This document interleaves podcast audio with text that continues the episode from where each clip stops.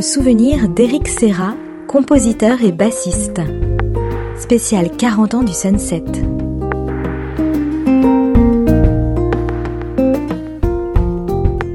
Ça remonte euh, au tout début.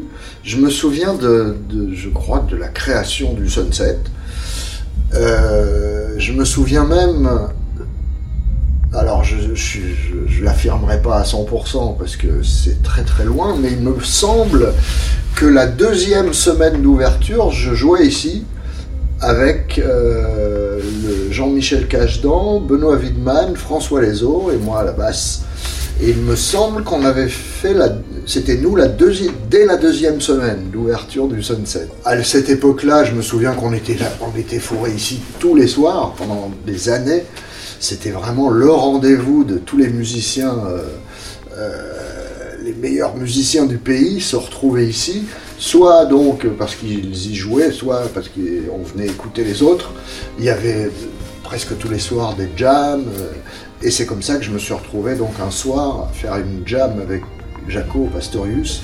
Lui au clavier, je me souviens, il était là.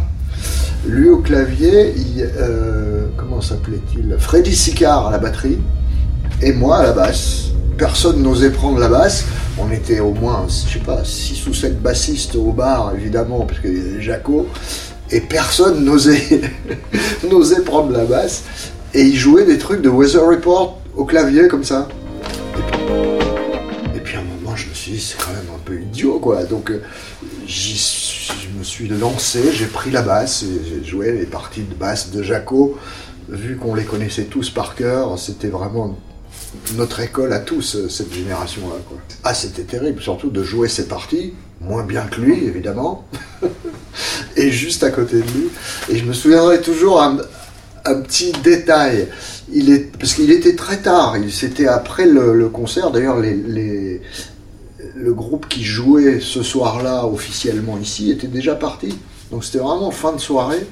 Et Jaco, je crois, avait joué au New Morning ce soir-là et, il était venu ensuite ici. C'était vraiment le Sunset, c'était l'endroit incontournable des musiciens, c'était connu mondialement. Jaco était donc ici, là, il y avait le clavier ici, donc il avait le dos au mur et il était comme ça, puis il regardait personne. Il était. Euh, parce qu'il avait commencé tout seul. Freddy Sicard s'était greffé sur le truc au bout de quelques minutes. Donc ils étaient, et vraiment il regardait le clavier, il faisait son truc, il était dans son truc. Et quand je suis venu prendre la basse, il n'a pas levé la tête, il a continué comme ça. Et donc moi évidemment j'étais terrorisé, j'étais extrêmement euh, intimidé, voilà c'est le, mot. Et puis au bout d'un moment, il y a eu un, petit détail où il a entendu que j'avais vraiment travaillé ces parties de basse. Il y avait tous les moindres petits détails. Et là, je me souviens, il a fait comme ça. Il a, il a la tête vers moi, il m'a regardé avec un petit sourire. Euh, là, ça a été un des plus beaux instants de ma vie. C'est déjà légendaire le sunset.